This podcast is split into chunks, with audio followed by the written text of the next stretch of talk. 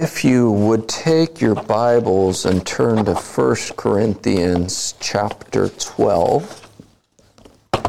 1 Corinthians chapter 12. Last week, we began looking at the gifts and the work of the Holy Spirit. And we looked at the work of the Holy Spirit that is active now supernaturally in the life of the believer and how the Holy Spirit works in regeneration, which is a supernatural act. And we, as we began to look at this, we looked at what gifts of the Holy Spirit would not, or the work of the Holy Spirit that would not be controversial. And this evening we begin to look at some of the gifts of the Spirit. And we are asking this question which gifts continue? What gifts have ceased? Have any ceased, or do they all continue? And so, when you look at this, one of the clearest or most controversial places in Scripture with this is 1 Corinthians, really chapter 12 through 14 is the crux of the debate. And so let me read verses 1 uh, through 11, and then we'll discuss these. Now, concerning spiritual gifts, brothers, I do not want you to be uninformed. You know that when you were pagans, you were led astray to mute idols, however, you were led. Therefore, I want you to understand that no one speaking in the Spirit of God ever says Jesus is accursed. And no one can say Jesus is Lord except in the Holy Spirit. Now, there are varieties of gifts, but the same Spirit. And there are varieties of service, but the same Lord. And there are varieties of activities, but it is the same God who empowers them all in everyone. To each is given the manifestation of the Spirit for the common good. For to one is given through the Spirit the utterance of wisdom and to another the utterance of knowledge according to the same Spirit, to another faith by the same Spirit, to another gifts of healing by one Spirit, to another the working of miracles, to another prophecy, to another the ability to, to distinguish between spirits, and to another various kinds of tongues, to another the interpretation of tongues. All these are empowered by one and the same Spirit, who apportions to each one individually as he wills. This is the Word of God. This is the Word of God concerning the gifts of the Spirit. What is interesting is you begin in verse 1 where Paul states, I do not want you to be uninformed which means he's addressing the issue of spiritual gifts in a place where they are abused and where there's misinformation about them. He speaks of their pagan background. And so they're bringing remnants of what they had believed before they were regenerate into their Christian walk. What is interesting is you can go into various different uh, groups of people particularly in third world countries, and you will see, and I am giving you the scare quotes, manifestations of something taking place, which is bizarre and not normal. Uh, whether it is the speaking in gibberish, that's not unique to Pentecostal charismatics. Uh, you will see that in many third world countries. Our question is is that a work of the Spirit of God today? And what we oftentimes see today as some of those gifts is that what Paul was referring to. That's what we want to look at. What gifts continue, what gifts have, have ceased. And one of the things we, we want to be careful to distinguish between is the fruit of the Spirit and the gifts of the Spirit. The fruit of the Spirit is active, and we should desire the fruit of the Spirit in our lives. And when we don't see the fruit of the Spirit, it would be odd to be asking for the gifts of the Spirit, since it's the will of God for us to be holy. No one argues, though, whether the Holy Spirit still produces in the life of the believer and the church. the debate looms over these apostolic gifts or these what's charismata, charismatic gifts. The New Testament provides several lists of gifts. You have in Ephesians a list that includes even offices that are available in the church. You have 1 Corinthians, excuse me, where we have these various gifts mentioned. We have the book of Romans, which mentions gifts, and we have 1 Peter in gifts as well. Now, I don't think that the gifts that are mentioned are meant to be exhaustive. And that's one of the things I want to point out. And of the nine gifts that are listed here, we want to distinguish between each of the gifts that are listed as best as we can. I have to say that there's a bit of mystery behind it in this chapter. But generally speaking, when you think of gifts, think of it into two different categories. And, and 1 Peter, I think, describes this well. In 1 Peter chapter 4, we read this in verse 10 as in so 1 Peter 4:10 as each has received a gift use it to serve one another as good stewards of God's varied grace. Whoever speaks as one who speaks oracles of God.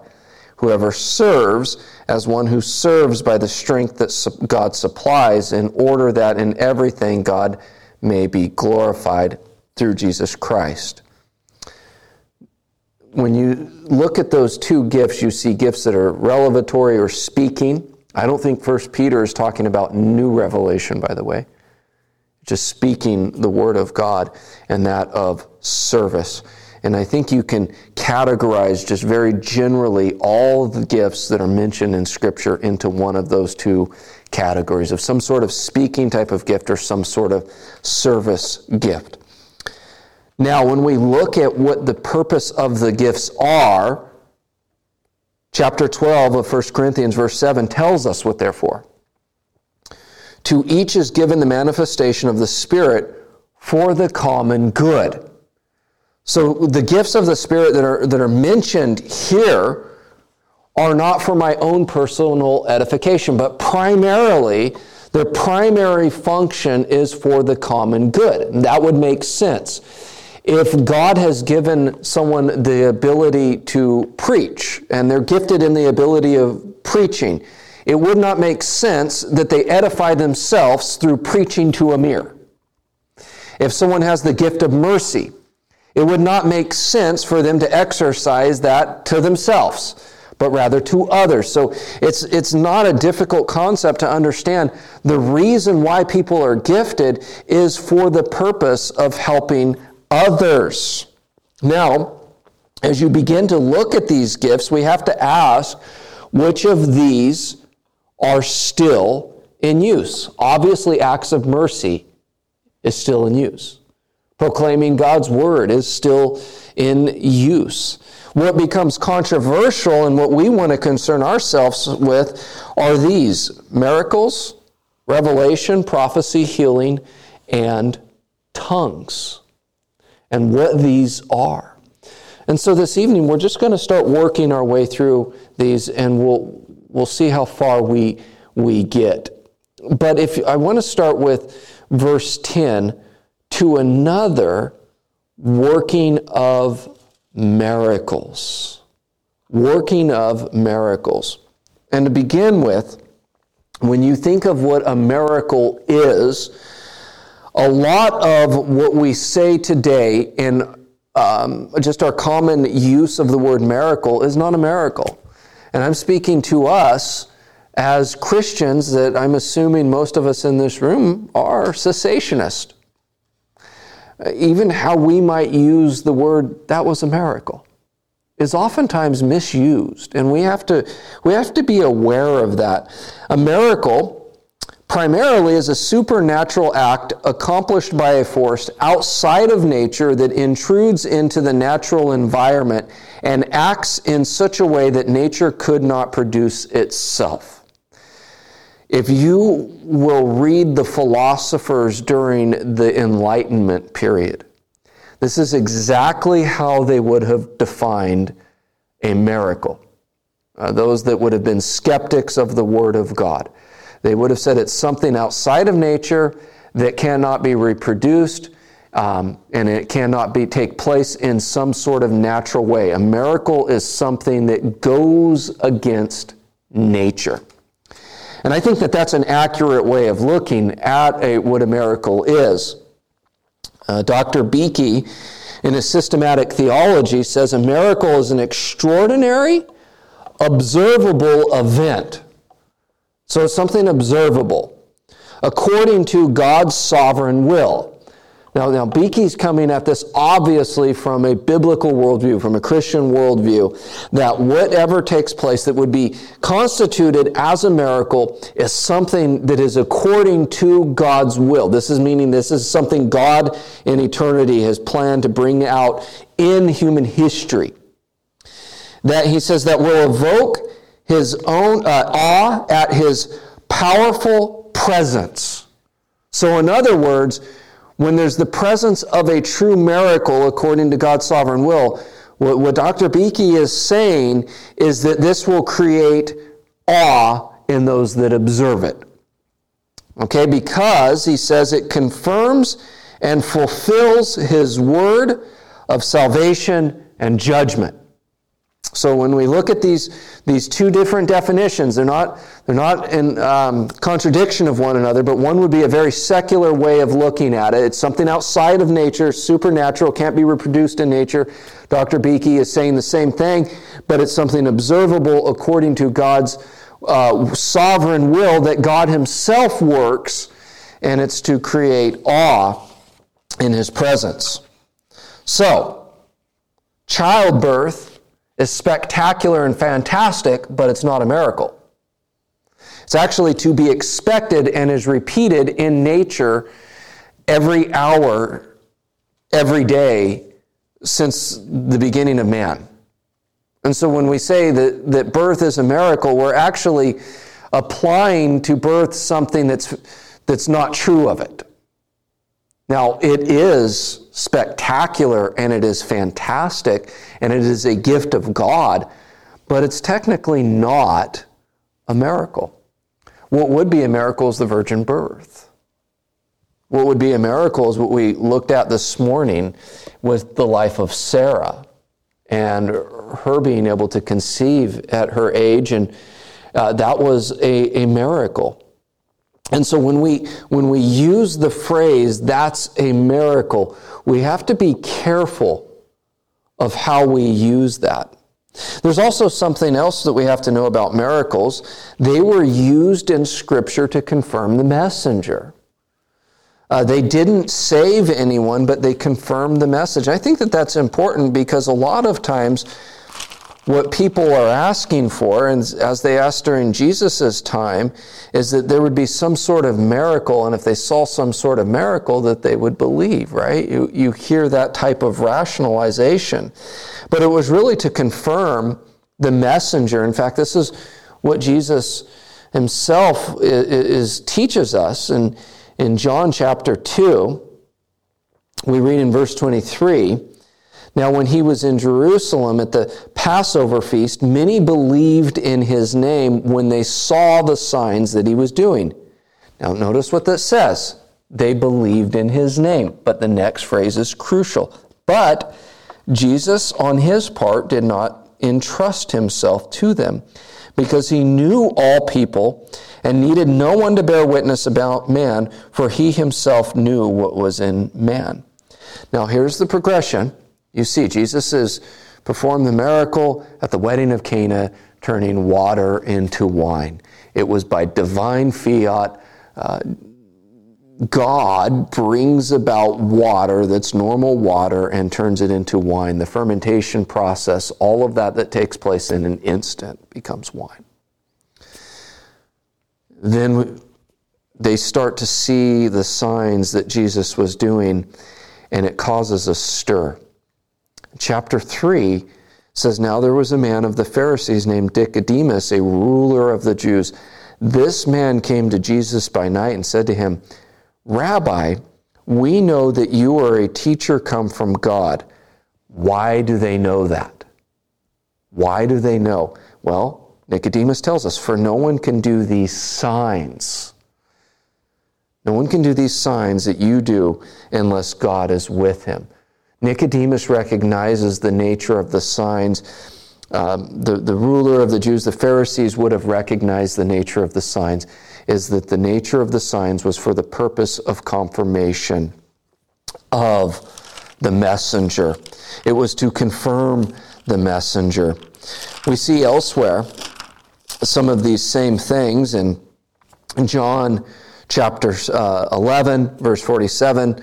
So the chief priests and the Pharisees gathered the council and said, What are we to do for this man performs many signs? If we let him go on like this, everyone will believe in him, and the Romans will come and take away both our place and our nation. And so what they're saying is if people keep looking at these, these miracles and these signs that Jesus will do, it will confirm his message, and through that message, they will believe in him and will be carried away. We can't allow him to continue doing these. And so they were uh, revealing who Christ was.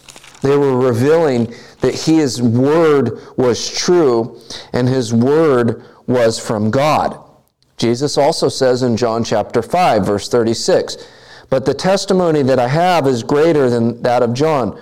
For the works that the Father has given me to accomplish, the very works that I'm doing, bear witness about me that the Father has sent me. So, just as a side note, the idea of miracles, signs, works are oftentimes synonymously used.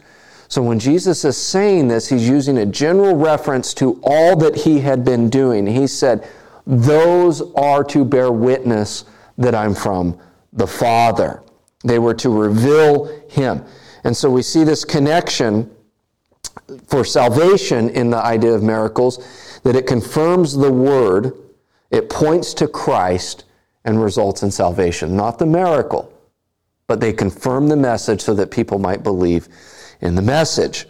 So when you look at the idea of miracles, were miracles part of Scripture? Certainly, they were part of Scripture. And they were for the purpose, as Jesus says, of confirming the message that he brought about.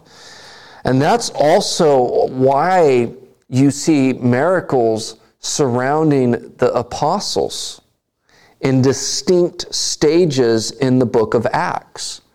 With different people groups, you see different things taking place that are outside the norm and after it has reached a certain people group in the book of Acts, it, it seems to go away. And it was so for the purpose of confirming the message of the messenger. There's, there's a second thing about miracles in the scripture. When we, when we think about the Bible, and oftentimes people have an objection to the Bible because they say, well, you know, there's all of these miracles all over the scriptures. Like, really? Where are all those miracles all across Scripture? You see miracles in Scripture, certainly. But it's not that if, you, if you're reading the Scriptures, you're just reading miracle after miracle after miracle after miracle. It's not that case at all. In fact, you see three stages of miracles that are very distinct in Scripture. And I think we have to see this. You have the Exodus event, where there are miracles that take place surrounding Moses. Now, did that need to happen to confirm the message of the messenger? Certainly. He was asking a people to rebel against a, a, more powerful army than them and to trust in the word of the Lord. You also see the time of Elijah and Elisha, where under Elijah there's seven. Elisha is given a double portion, and there's 14 that take place under him. And so, in those distinct stages, those two distinct stages in the Old Testament, you certainly see miracles. Now, you see something like a supernatural act where there's the, uh, with Joshua, the sun stands still. You also see battles where people are sent into frenzy. But in terms of axe heads floating and people being raised from the dead, um, there, there's really only those two stages at the time of Moses and the time of Elijah and Elisha, which were distinct periods of time in Israel's history. The third and final stage is during the time and life of Jesus and the apostles, which is, is a crucial period of time because this is now the establishment of the new people, covenant people of God, and the confirmation of the Word of God that would be canonized. Each phase was temporary. The time of Moses ceased. It was temporary. You come in then to the time of Elijah and Elisha. It was temporary. It ceased. You come into the time of Christ and the apostles. I believe it ceased. And because there's, there's nothing left on the timetable except the return of Christ, it makes no sense to say, well, now we're waiting for this second, uh, second um, advent of gifts to come back again, since we're waiting for Christ to return. We don't have apostles. We don't need a new word to be brought about because we have the scriptures that is complete in and of itself. But what about today? Do miracles still happen? I, I think that that's the wrong question.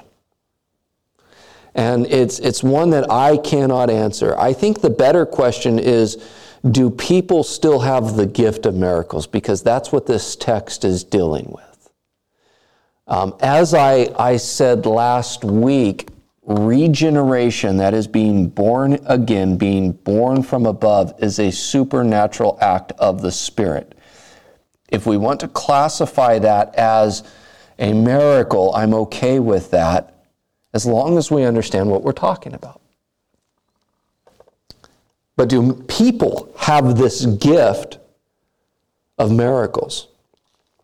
One thing is, is if we make every extraordinary thing that happens a miracle, what does that do to true miracles? It diminishes what we see in the scriptures as being really not that special, not that important. And it diminishes the work that we have seen. And then it becomes, if we say everything is a miracle that's extraordinary, that becomes the expected outcome of every situation.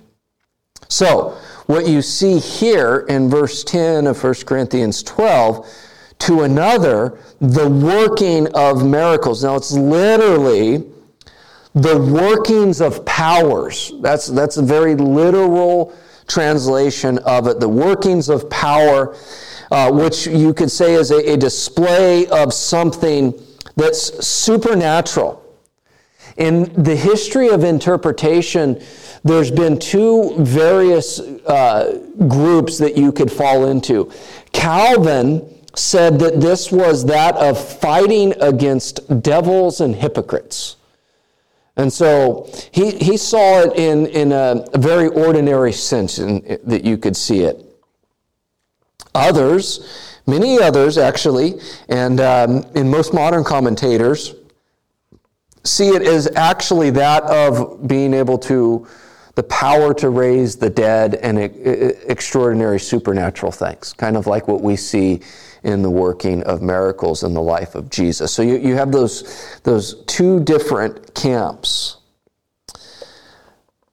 One of the things that we have to recognize about this idea of working of miracles is that we actually don't see the working of supernatural events. Now, because we don't see it, doesn't determine whether it's still present or not, does it? The Word of God and whether it's still present is what determines whether the working of miracles and people have the gift of miracles or not. Now, what was the purpose of miracles? It was to confirm the messenger. Do we have a complete canon of Scripture now? Absolutely. There's no longer a need to say, here's a new revelation from God. And to prove that this is from God, I'm going to make this axe head float. Because that was the purpose of the miracles. The other thing is this is that we see foundationally it's complete. Ephesians chapter 2 verse 20 says this that the household of God is built on the foundation of the apostles and prophets. Are there new apostles? What's the, what's the qualification of an apostle? That they had seen the risen Lord Jesus Christ. And so when you think about this idea built on a foundation, do you build a foundation on top of a foundation? No, foundation is one that is already built. So there, there is no need for this. Now, a lot of people will point over to John chapter 14 and say, hold on, hold on.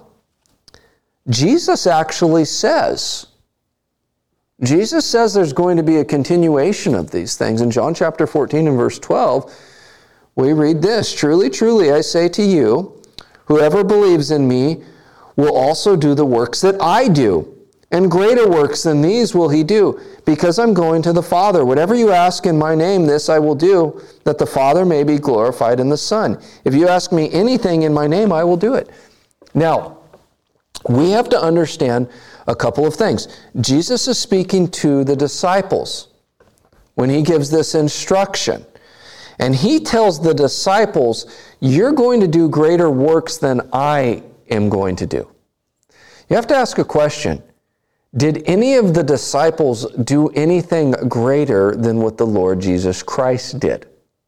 The answer is no, if we're thinking in terms of the miraculous.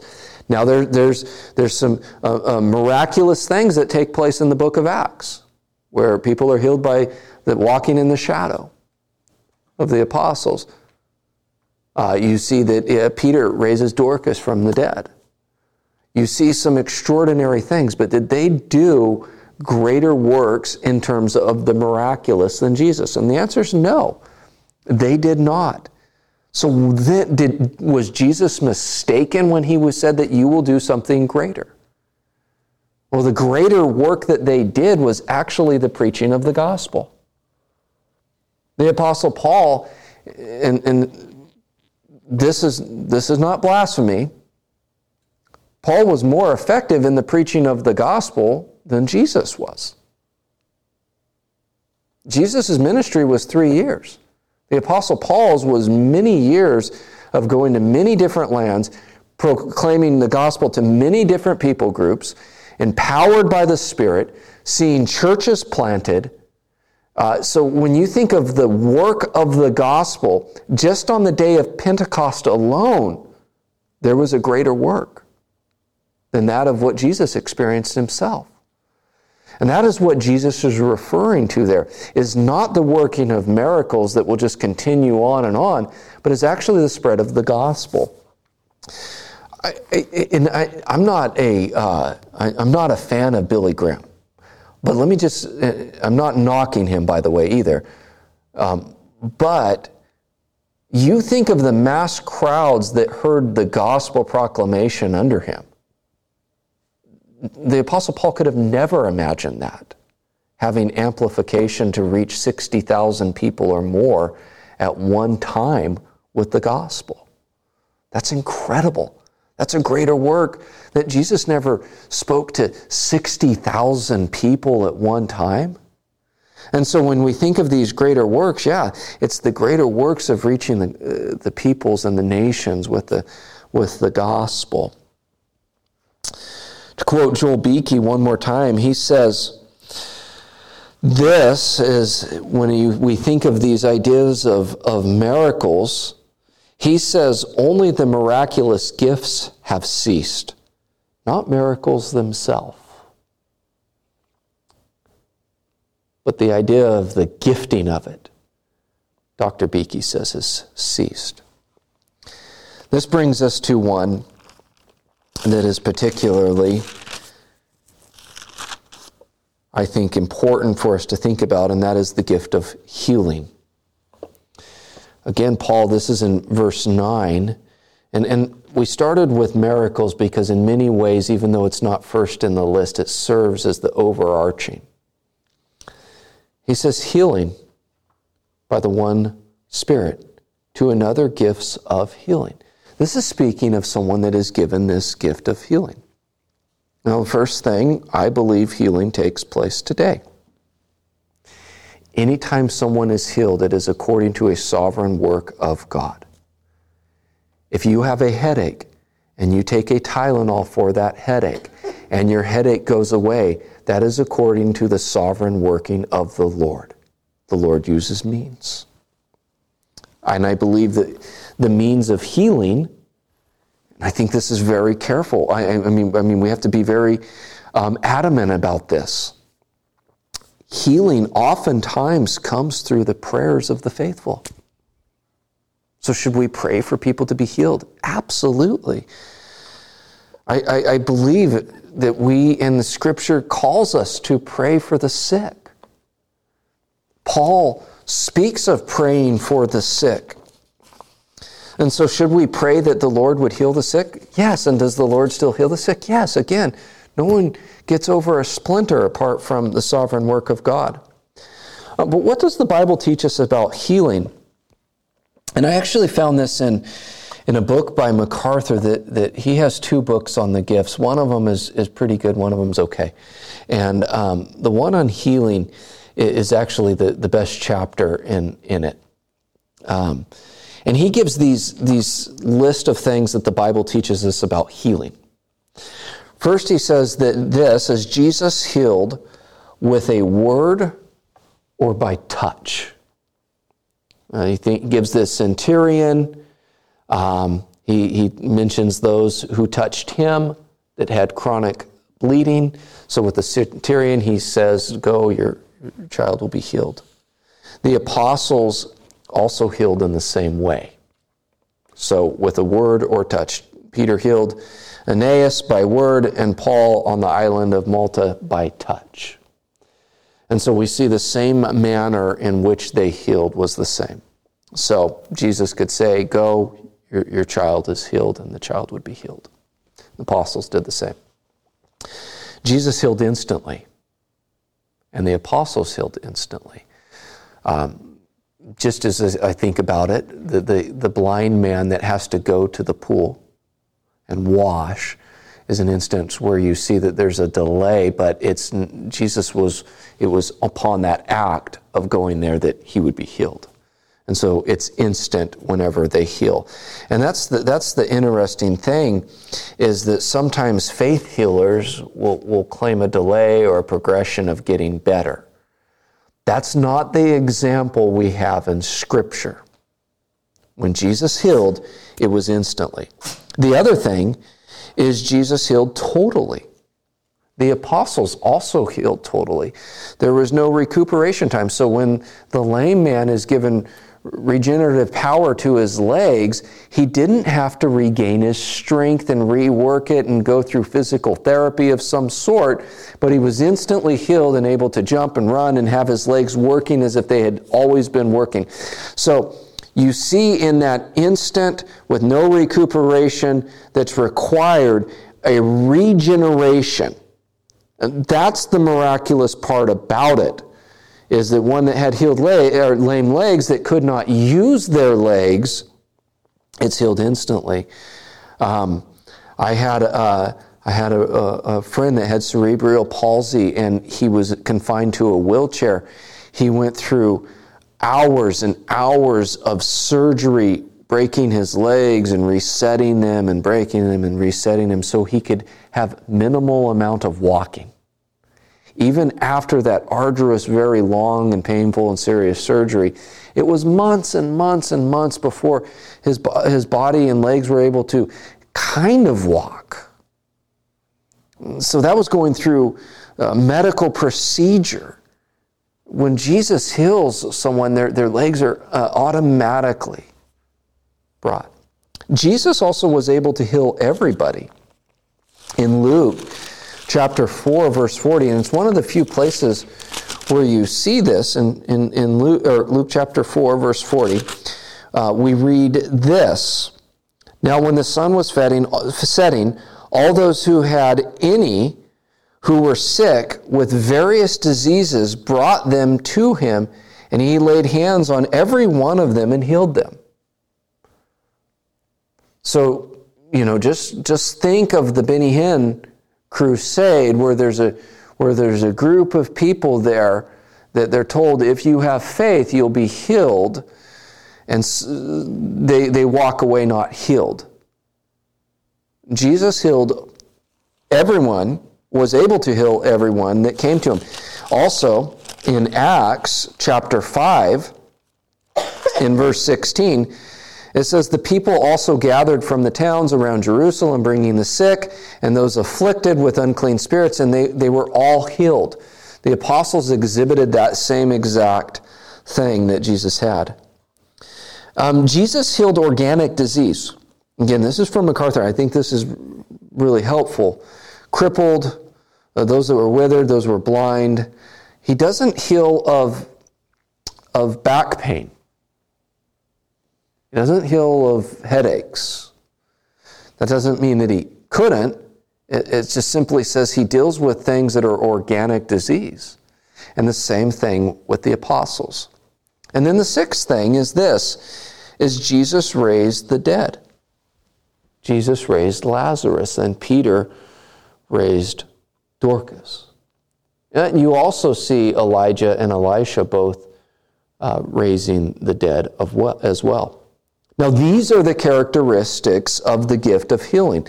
This is how the New Testament, and I, I think that we can see correlation of it also in the Old Testament. This is how the Old Testament describes the gift of healing, is with those categories there.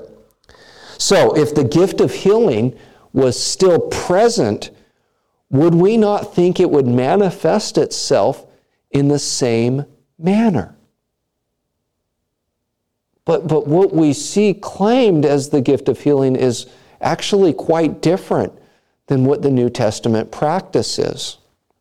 In the New Testament, even as you're reading the New Testament, it seems as if the, the gift of healing was actually beginning to wane um, after the time of Pentecost. In fact, the book of James, which was most likely the first book of the New Testament written, you see this call for prayer of healing. James says in James 5:14, "Is anyone among you sick? Let him call for the elders of the church and let them pray over him, anointing him with oil in the name of the Lord Jesus. And the prayer of the fa- of faith will save the one who is sick, and the Lord will raise him up." Now, it's interesting what's taking place here. James was the pastor of the church of Jerusalem, where the apostles were, where Jesus was, where you saw gifts of healing being practiced in the book of Acts. So, isn't it odd that James actually doesn't say, call the man that's gifted with healing to heal the sick one? Why doesn't he do that? Why does he not say, why does he say, actually, you're to pray for the one that's sick? It's interesting that he doesn't. Why doesn't Paul heal Epaphroditus in his letter to the, to the Philippians? He doesn't. Especially since Paul had exercised that gift. Why does he not do that? Why does he recommend for Timothy to drink wine for his stomach rather than to call the healer? For the stomach issues that he had? Why did he not heal Trophimus, who he left behind in Miletus? It's interesting that if that gift was an ongoing gift for all time, why do we not see it anywhere other than just in those distinct periods of time? Calvin makes this comment he says, quote, they make themselves ridiculous. Uh, don't you just love Calvin? He says, therefore, by pretending that they are endued with the gift of healing. The Lord doubtless is present with his people in all ages and cures their sicknesses as often as there is need, not less than formerly. And yet he does not exert those manifest powers nor dispense miracles by the hands of apostles, because that gift was temporary and owing in some measure to the ingratitude of men immediately ceased. It's interesting how he says it was to the ingratitude of men that it ceased. But uh, Calvin saw that the gift of, of healing had ceased in his time. Now, it's interesting to note is that 500 years ago, Calvin was actually dealing with these same things that we are dealing with today. And he was able to see through it. But there's something else that's really important for Calvin's time, and this is just a, a historical point of reference. One of the attacks of Rome upon the Reformation was it wasn't backed by miracles. And Rome is big in miracles. And so Calvin had to deal with this from the scriptures to say, actually, no, we're continuing the legacy of the Word of God as, it has always been held and maintained. Um, and it's because we don't have miracles is no sign that it's not a work of God. Actually, who's ever truest to the Word of God is what Calvin was arguing is a sign of the true church. Um, but the, uh, in, in, Roman Catholicism, uh, there was a big emphasis on that of miracles. By, by the way, there are still in Rome today many charismatics. Rome me- meshes really well with the charismatic movement. Um, and so it's not just in Pentecostalism. One of the things that you see about modern day faith healers is this is that they say if you have faith, you'll be healed. I just want to I want to look at a couple of places to say is that how it always is in scripture. In John chapter 5 we read this um, Jesus comes to the man at the pool of Bethesda. And if you begin in verse 5, says one man who was there had been an invalid for 38 years. When Jesus saw him lying there and knew that he had already been there a long time, he said, Do you want to be healed? And the sick man answered, Sir, I have no one to put me in the pool when the water is stirred up, and while I'm going, another steps down before me. So it was according to the tradition at the time. If you stepped in the pool at the right time, then you would be healed. And this poor man is trusting in that and waiting for someone to put him in at the right time. Now, Jesus said to him, Get up, take up your bed, and walk. Where's the man's faith? It's not present. He does not exhibit faith. In fact, I don't think he was regenerate, at least not at this point or later. Compare this healing with that of the blind man, you see a marked difference in how they respond to the leaders when questioned. This man's healed and shows his ingratitude by ratting Jesus out. There's no faith presence in this man, but the Lord, according to his sovereign will, in fact, is able to heal him. You see, it's no faith present. Well, then in chapter 4, you just backed up uh, uh, uh, just a chapter. Jesus heals the official's uh, child. The man asks that Jesus would heal his son, and Jesus says in verse 48, Unless you see signs and wonders, you will not believe. The official said to him, Sir, come down before my child dies. Jesus said, Go, your son will live. The man believed the word that Jesus spoke to him and went on his way. Did the child have faith? No. Child's somewhere else. Maybe the father had said, I'm going to go and, and go to Jesus. But the son, it's not the son's faith, it's, the, it's this man's faith that actually is that means that Jesus heals this person. So, if we think about the gift of healing today, well, we don't see that faith was necessary in the man of, at the pool of Bethesda. With the centurion, it's not the one that's healed's faith, but it's actually the faith of the Father. And then in Matthew, in chapter 9, we read this of, of, of a healing in, in verse 20. And behold, a woman who had suffered from a discharge of blood for 12 years came up behind him and touched the fringe of his garment. For she said to herself, If I only touched his garment, I will be made well. Jesus turned and seeing her said, Take heart, daughter, your faith has made you well. It was faith was the means of that healing. Now, the, reason I point this out is because modern day um, claimants of faith healing will say it's always God's will to heal, but you must have faith. Well, is it God's will to always heal? Well, no, it's, it's not. And does He always heal through faith of the person? No, that was not the example that we see in the New Testament. In, in Bethel and Redding, which is not a church, Bethel and Redding is a cult. It's demonic and there's no other words for it. Uh, when, when Bill Johnson, the man that claims to be the pastor, his wife was sick with cancer tragically. She died. Just this, I think, the last year. But it's God's will to always heal. He would say that and has said that and has made his ministry on that. Why did his wife die? Did she not have faith? Did he not have faith? Did he not have the gift of it?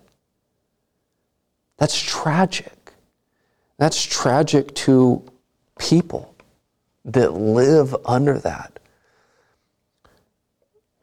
We cannot hold hands with people like that, and we can't sing their songs. We can't say that they are faithful. That, that's, that's evil wickedness to hold that type of sway over so many people. And believe me, Bethel is very influential. In fact, when you look at their music publishing that is sung in the majority of Christian churches all across this nation, all across the world, they have massive influence. We cannot hold hands with people like them. We actually need to, according to Scripture, say that's a false teacher. But think about the damage that that does in claiming there's this gift of healing and that it's always God's will to heal. What does that do in the heart and soul of the person that's just simply desperate for something to take place in their life because they're sick? And they hear one of these false teachers. So when we when we, when we think about this, we have to think about it biblically. We have to look at the examples of healing and we have to ask the question do we see that in Scripture, that what we see in Scripture, do we see that today? The answer is no. We don't see that today. We don't see that today. Let's pray. Our gracious Heavenly Father, we just thank you that we are healed ultimately in Christ and that by his wounds we are healed. And we look forward to the day where we have ultimate healing in glorified bodies. Father, you have given us warning of false teachers, of false prophets, and we know that they're all around us.